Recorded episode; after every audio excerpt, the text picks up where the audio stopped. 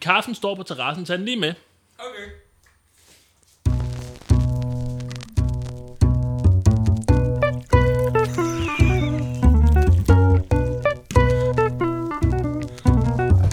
Så står jeg og spilder på mine bøger, mand. Hvor er jeg bevares. Det så godt ud, det der. Nå, hov, øh, værsgo. Så er der kaffe. Det var så rigtig flot, du hældte op Held, til dig selv. Hældte op til mig selv, og ikke til dig, men det er jo sådan. Jeg hentede den jo. Ja, ja, tak. Tak skal du have. Nå, men øh, øh, nu skal vi jo, velkommen tilbage, kan vi jo sige. Ja. Vi har jo ikke, vi har jo, vi har snakket meget, og vi har set hinanden. Det hedder det ikke, men vi har i hvert fald stødt på hinanden rigtig mange gange siden sidst. Men ja. vi har jo ikke, vi har jo ikke til vores kære lyttere, så har vi jo ikke, øh, vi har jo ikke været her. Nej, vi har, vi har holdt en, øh, en lille lang, pause. Lang pause. Ja, det vil nok være meget rigtigt. Det holdt da op, jeg, jeg taler så godt i dag. Ja, og det, ja. Og du er blevet færdiguddannet i mellemtiden, så det er jo rigtig... Øh... Mange tak, mange tak. Men, men øh, ja, så det er bare lige inden, inden at I, I, I finder de rødne tomater og høtyven frem, så, så har vi jo øh, været ude, fordi... Vi har, havde... ikke, vi har ikke glemt jer.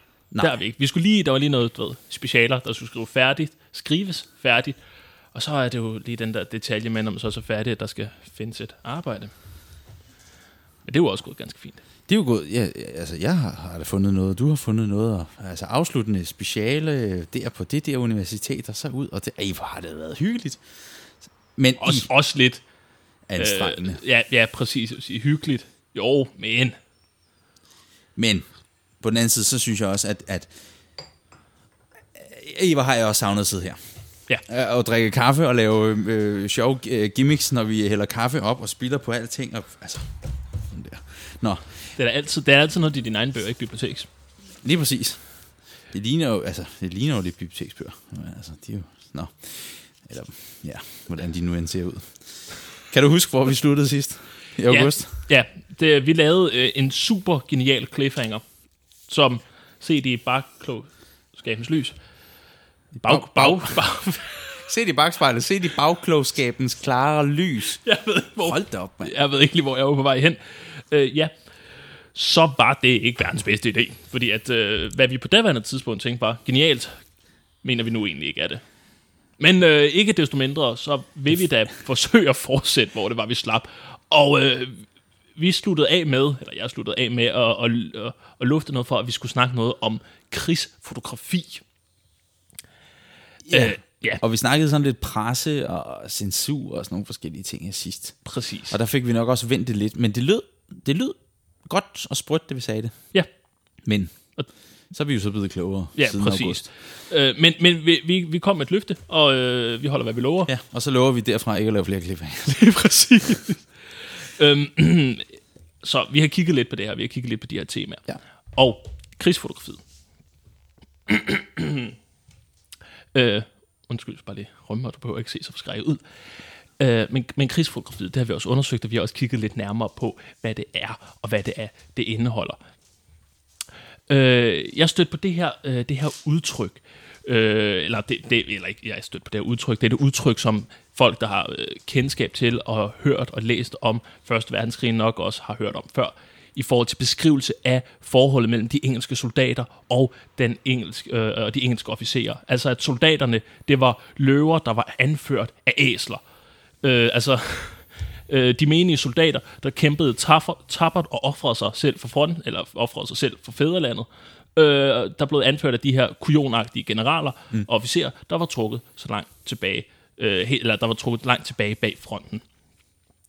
Øh, og det her med krigsfotografiet under den første verdenskrig, det, øh, det, det bekræfter til dels den historie, øh, men, men det fortæller altså også øh, lidt en anden. Øh, fotografiet og ka- eller kamera og fotografiet blev i det hele taget brugt meget under den første verdenskrig. Altså øh, rekognosceringsfly eksempelvis. Mm. Øh, jeg kan ikke huske, jeg tror også faktisk lidt, vi kom ind på det sidste gang. Nå. Øh, men... Altså simpelthen til at observere og indsamle information om, om fjendens, øh, fjendens linjer og forsvar. Men der var altså også bare det, at et helt almindeligt øh, kamera blev også, var også lige før den første verdenskrig blevet opfundet, men i hvert fald blev produceret. Både øh, hvad hedder det, Kodak og Brownie havde lavet små, let transportable, foldbare kameraer, som blev brugt af i, i hvad hedder det, her har jeg fået eksempler fra den britiske hær. Det var øh, soldater, også flere, dog flere officerer, der brugte dem, fordi det stadigvæk var lidt bekosteligt.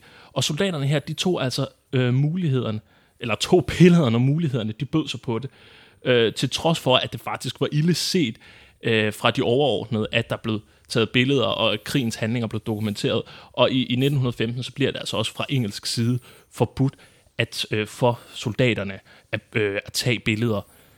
Alligevel, så gør de det faktisk stadigvæk igennem krigen. Når der er, når, når der ikke er nogen, der ser det, så, så tog de stadigvæk billeder af, hvad det var, de oplevede. Og det var netop også det, det handlede om, at de ville dokumentere deres hverdag, og hvad det rent faktisk var, de så.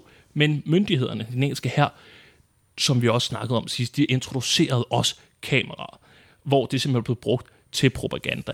Og det var også det her med igen, hvor de iscenesatte øh, enten hele billeder eller øh, scenarier, men også at det var særlige repræsentationer af den engelske hær, man gerne ville fremskynde. Eksempelvis er der et, øh, et, øh, et, øh, et billede her af seks soldater. Øh, det, det er ikke særlig stort, så det, ja, du må bære over med mig. Men af seks soldater, der traver igennem mudder op til knæene, mm. mens de bærer på en borger øh, af en såret kammerat. kammerat. Og ja. det igen, det taler også ind i den her øh, fortælling om, at det var de tapre soldater. Så på den måde, så brugte hæren altså også øh, kameraet til at skabe en særlig fortælling om de mm. her soldater. Og det var nemlig også det, som vi, da vi havde om det der med altså propagandaen, ja. øh, der, der nævnte vi jo det her eksempel med familiefaren, hvor øh, pigen sad på skødet, og drengen legede med tinsoldater på gulvet, hvor, med overskriften, fortæl om krigen, faren, øh, far, eller, eller noget med, øh, hvad udrettede du under den store krig? Og det var jo sådan en propaganda, der skulle forsøge at prøve at indlemme de her unge mennesker i hæren, fordi de skulle ikke sidde tilbage efter krigen, der var endt øh, i briternes øjne der, og så sige, jamen, far var ikke ved fronten, fordi det, jo, det ville jo være skammeligt. Altså det er det, som den taler ind i. Ja, og lidt det samme med det her, men det er jo det billede, der er der. Man kan finde det på nettet, ved jeg, hvis man søger på World War One, og så bare propaganda, så kommer det meget hurtigt frem. Øh, men, men, men det er jo tegnet, og det her, det er jo et, et ægte fotografi, og det er det, som ja. er særligt, fordi det er jo reportage. Men, men præcis... Og, og det, men det der også var, var særligt, er, at jeg faldt over en eller jeg, jeg har læst læser om en australsk fotograf også, der blev øh, der blev hyret, ja. simpelthen og blev indrullet i hæren. Han, øh, han fik en øh, en, en øh, hvad hedder det en, en titel som øh, som løjtnant. Øhm, øh, og, og selvom han ingen øh, militær erfaring havde, men simpelthen fordi han skulle affotografere og rapportere fra krigen, mm. men han ville nemlig ikke bare producere ja, faktisk propaganda for hæren, men han ville med sine billeder forsøge at vise øh, krigen, og faktisk prøve at karakterisere krigens omfang, fordi det var også det, vi snakkede om i det allerførste afsnit. Ja. Jamen, øh, Første Verdenskrig kom ikke som et, eller krigsudbrud og den, den europæiske krig, kom ikke som et, et chok for særlig mange, men at det udviklede sig til en stor europæisk krig, og det udviklede sig til en verdenskrig, det kom for, som et chok. Og det var også det, man forsøgte, mange forsøgte med de her billeder. Det var at rapportere og vise, hvor omfattende krigen rent mm. faktisk var. Og hvor, hvor voldsom fronten egentlig så ud. Fordi det havde man aldrig oplevet før, og det var vanvittigt svært at beskrive. Men der kunne billedet lidt. Altså det her, okay, lidt for, for, for, for fjumsket på en eller anden måde, synes jeg, men et, et billede siger mere end tusind ord.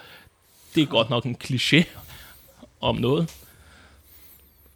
Um, men det, okay, den er lidt plat. Et billede siger mere end, et, et billede siger mere end tusind ord. Men et billede siger nok mere korrekt nærmest tusind ord på en gang. Og det jeg også synes er, og det er nemlig, nemlig det der. Altså, man kan jo sige øh, året før krigen bryder ud, de sidste år inden inden krigsudbruddet, det er fjorten. Ja. Altså det er et helt år, hvor det ligesom trækker op til uvejr, hvis man kan bruge sådan et, hvis man nu skal bruge sådan et sådan et billedsprog, så trækker det jo op til uvejr i hele Europa, ikke? Og, og, og, og der er også den her, som vi også har nævnt, det, stemningen af, at det vil da være godt med en krig. Altså det er lidt ja. som om, at nu skal det simpelthen bare ske. Det vil være en forløsning at få en krig. Det er jo en underlig tankegang at have, men vi taler jo også ind i en periode i Europas historie, hvor der virkelig har været fred og tryghed i rigtig, rigtig lang tid. Ja. Men det er også det, en af de ting, jeg synes, der er interessant, det er jo også, at som du nævner, altså det her brownie, altså det Øh, firmaet, øh, I kender det måske, nogle af jer derude, med, hvad hedder det, Eastman Kodak. Det er dem, der ligesom producerer, altså Brownie, det er den her serie af kameraer, der bliver produceret for det her Eastman Kodak. Og det, den kommer ind i omkring nitten hundrede-tallet, det er omkring lige starten af det tyvende århundrede. Og det der er interessant, det er jo, at, at, at det er, øh, hvad hedder det, det er sådan, det man nok vil kalde sådan et lommekamera, sådan et pocket. Altså, man kan jo ofte finde dem, der er mange mennesker, der har dem øh, udstillet. Øh, sådan en lille, lille sort, firkantet boks. Ja. Øh, og er til at finde diverse, altså genbrugsbutikker og sådan nogle forskellige ting. Og det er blevet sådan et yndet ting at udstille. Øh, de er ikke så ualmindelige, de er blevet masseproduceret. Jamen, det er det. Og, og det der nemlig også er, det der taler ind i her, det er jo også, at vi har jo, vi har jo hvad hedder det...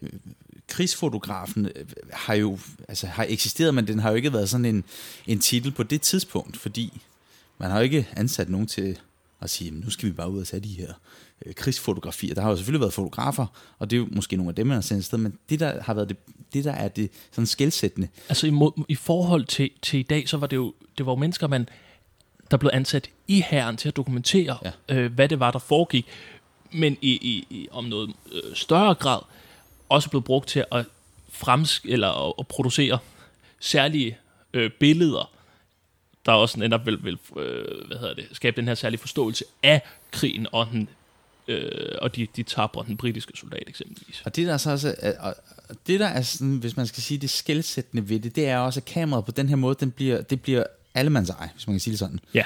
Det er billigt. Det, det blev masseproduceret, og det, jeg synes, jeg kan huske at læse et sted, at man kunne få det til i den gang, det er nitten hundrede og så frem efter, at det kostede omkring en, en, en dollar eller sådan noget. Ja. Altså det var enormt billigt, men sammenlignet, kan man sige, sam, altså sammenlignet med, hvad man fik, og så prøvede jeg ligesom at prøve at finde frem til at finde ud af til sådan en, en, en meget almindelig soldat, omkring nitten sytten, der havde været sådan, havde haft sit første års tjeneste, har fået omkring omkring de tredive dollar om måneden. Så på den måde har det jo også været en brøkdel af månedslønnen. Og det er jo også, man ser, der er rigtig, rigtig meget billedmateriale fra Første Verdenskrig, der er taget af soldaterne selv. Ja. Og det, det er jo blevet sådan en allemandseje ting, at alle ligesom kommer ned ved fronten og tager sine egne billeder. Så på den måde, at det der krigsfotografiet på den måde, så ligesom har sin har sin spæde sådan opstart.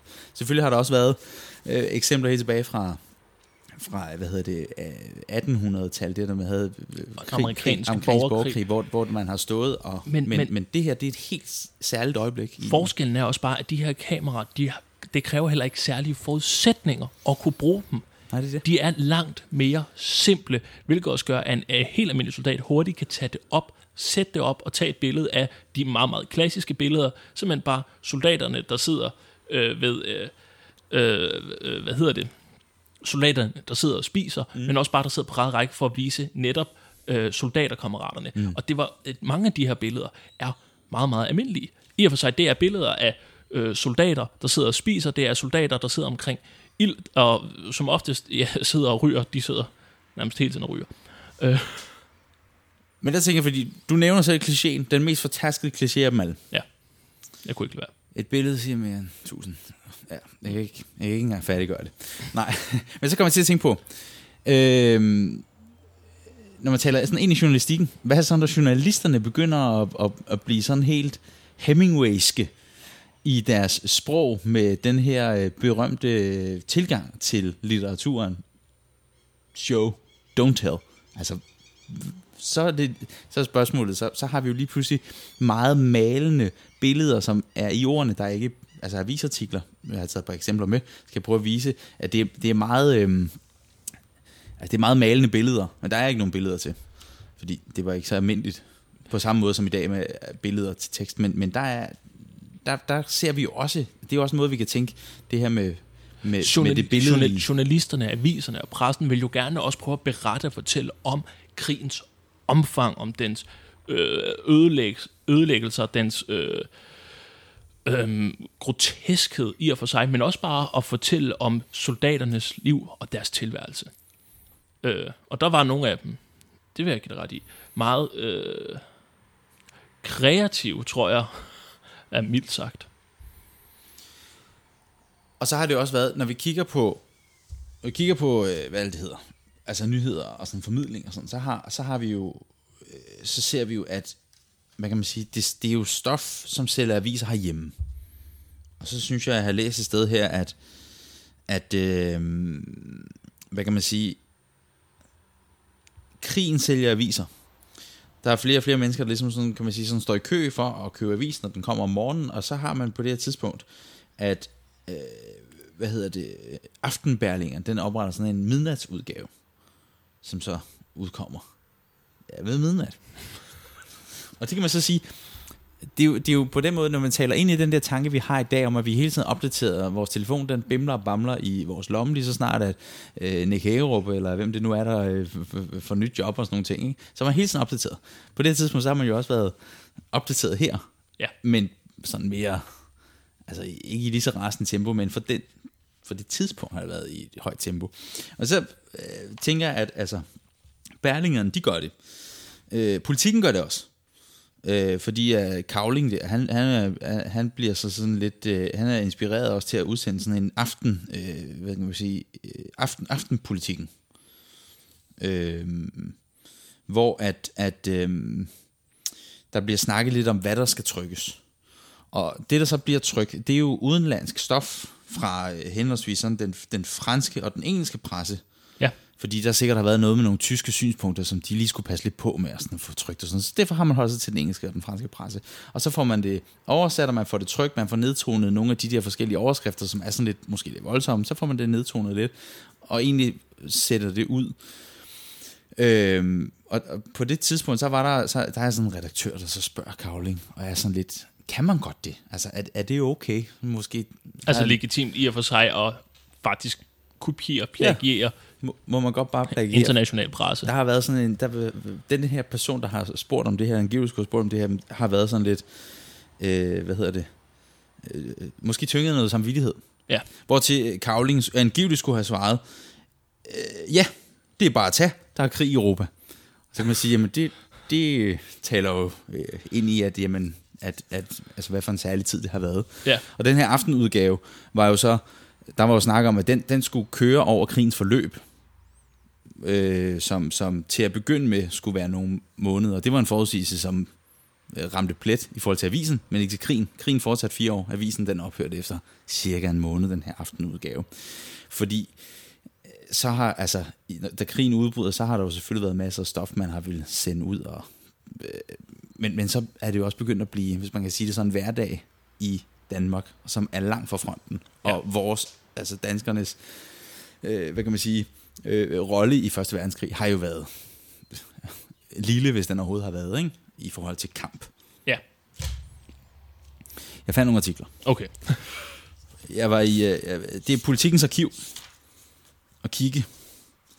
Det, jeg synes, der er interessant, det er jo netop, det, det er jo, når vi, hvis vi taler om, vi har jo begge to læst den kære Stefan Zweig, ja. Verden er i går. Nu, jeg, jeg, har, jeg fandt lige sådan et, et, et citat, fordi han, og det kan vi jo anbefale, at hans bog, Verden er i går, den er faktisk øh, ret interessant, fordi det, det viser netop, hvordan...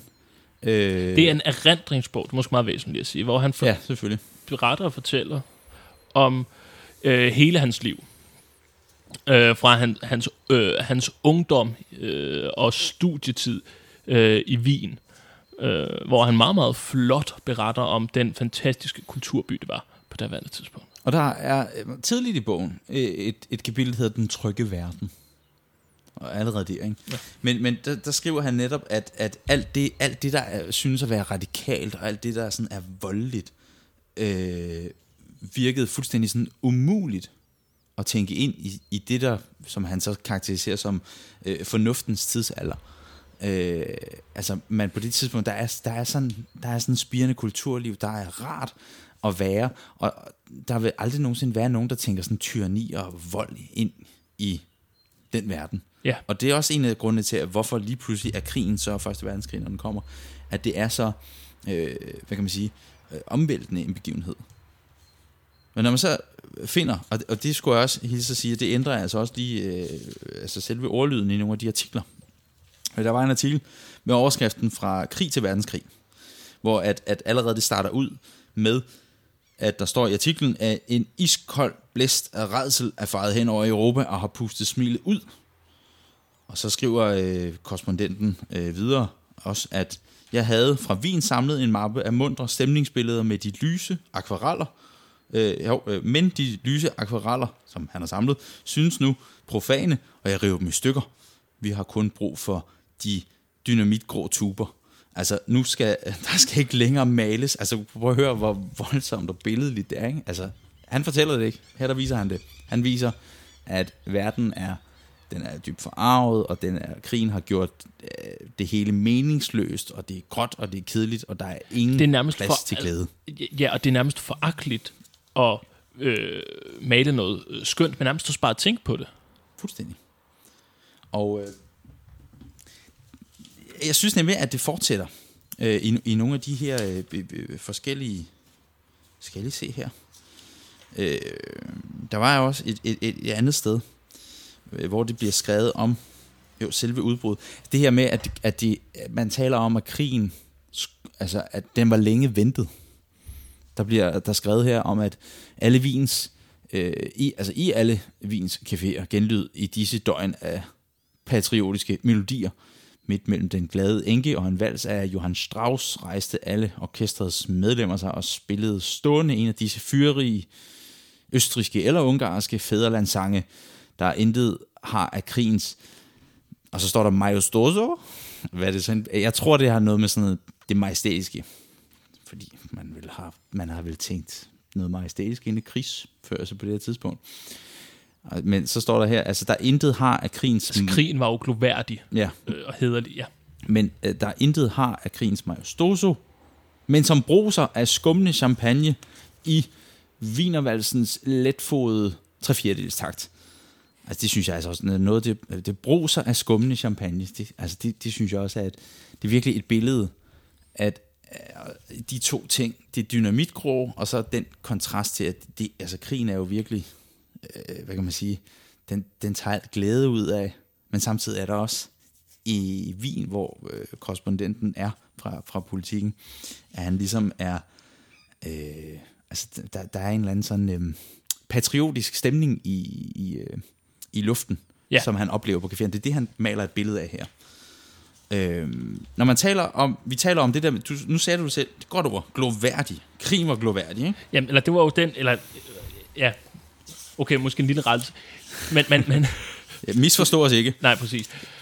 Fordi opfattelsen, tanken om krig, det var netop, at det var gloværdigt, og det var hæderligt, og, og det var også den tanke, man havde, havde fra tidligere, at jamen, det var tappert at, øh, og, og hæderligt at dø og ofre sig i krigen.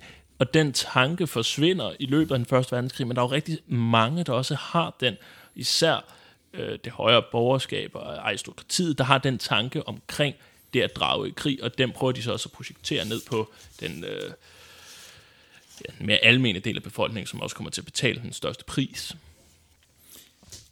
Skal de, han, det er Anker Kirkeby, ham der har skrevet de her de første artikler. Så fandt jeg en anden. Der besøger en skyttegrav, også en af politikens øh, journalister, der er krigskorrespondenter, som er ude ja. øh, og beretter hjem. Og øh, Der, bliver, der, der, der møder de op ved, ved den her front, ved den her skyttegrav, og taler om, øh, hvad hedder det, øh, de bliver mødt af en statsop, stats, stabsofficer, der spørger, hvor langt hen til fronten disse øh, kære journalister, de ønsker at komme, hvortil at øh, en, en major i øh, generalstaben, øh, redaktør og schweizer, han ligesom siger med stort eftertryk, at de hver eneste af de herrer, de ønsker at komme helt frem. Helt frem i, i, i den forreste skyttelinje, hvor at forfatteren så lige smider sådan en, jeg for mit vedkommende var mig bevidst ikke at have udtalt et sådan ønske. Og så fortsætter, men jeg havde heller ikke noget derimod, når så mange millioner andre mennesker i denne tid risikerer deres liv, så kunne jeg også nok for en gang skyld. På en måde er der en lidt ironi i det, og øh, fordi vedkommende har skrevet artiklen efterfølgende, er jo kommet sikkert hjem, og samtidig så, så tænker jeg også, at det er godt nok, altså det, det er idealistisk journalistik, vi går helt, helt ud og går, går nærmest i døden for at kunne rapportere hjem. Det viser også, at, at altså på en eller anden måde også et billede af, at, at, at en, der tager sit hvad man siger, erhverv måske alvorligt, rigtig alvorligt, for ligesom at få tegnet de her billeder og få dem sendt hjem. Ja, præcis, men måske også den her med, at, at så mange andre bliver indkaldt og tvunget til at deltage i, i, i krigen og, og ofre sig selv, jamen så kunne han vel i og for sig også gøre det samme. Øhm, øh, nu alle andre, altså nu, han var jo, eller hvad man siger, det var let sluppet, øh, at han jo kun skulle til fronten en enkelt gang, så det kunne han jo nok alligevel gøre. Så man kan jo sige på den her måde, ikke? Der er mange forskellige, der er mange forskellige billeder, og der er mange forskellige, altså der er tegnet og malet virkelig mange billeder af. Der findes rigtig fotomateriale, men så er litteraturen, artiklerne omkring det her rigtig interessant netop at gå i dybden med. Jamen også fordi at de er netop fordi de er så maleriske. De forsøger at tegne de her øh, jeg tør sige flotte, men det er det jo ikke, men i hvert fald meget karakteristiske billeder af livet ved fronten, og de de de ofre soldaterne, de netop også Øh, må, må stå igennem, og hvad det rent faktisk er, de bliver udsat for. Journalisten, eller journalistikken rettere sagt, bruger de her, øh, jeg har lidt lyst til at sige, pom, pompøse udtryk og måder at skrive på, netop for at kunne karakterisere krigens mm. groteske, øh, groteskhed, men også bare dens ekstreme omfang.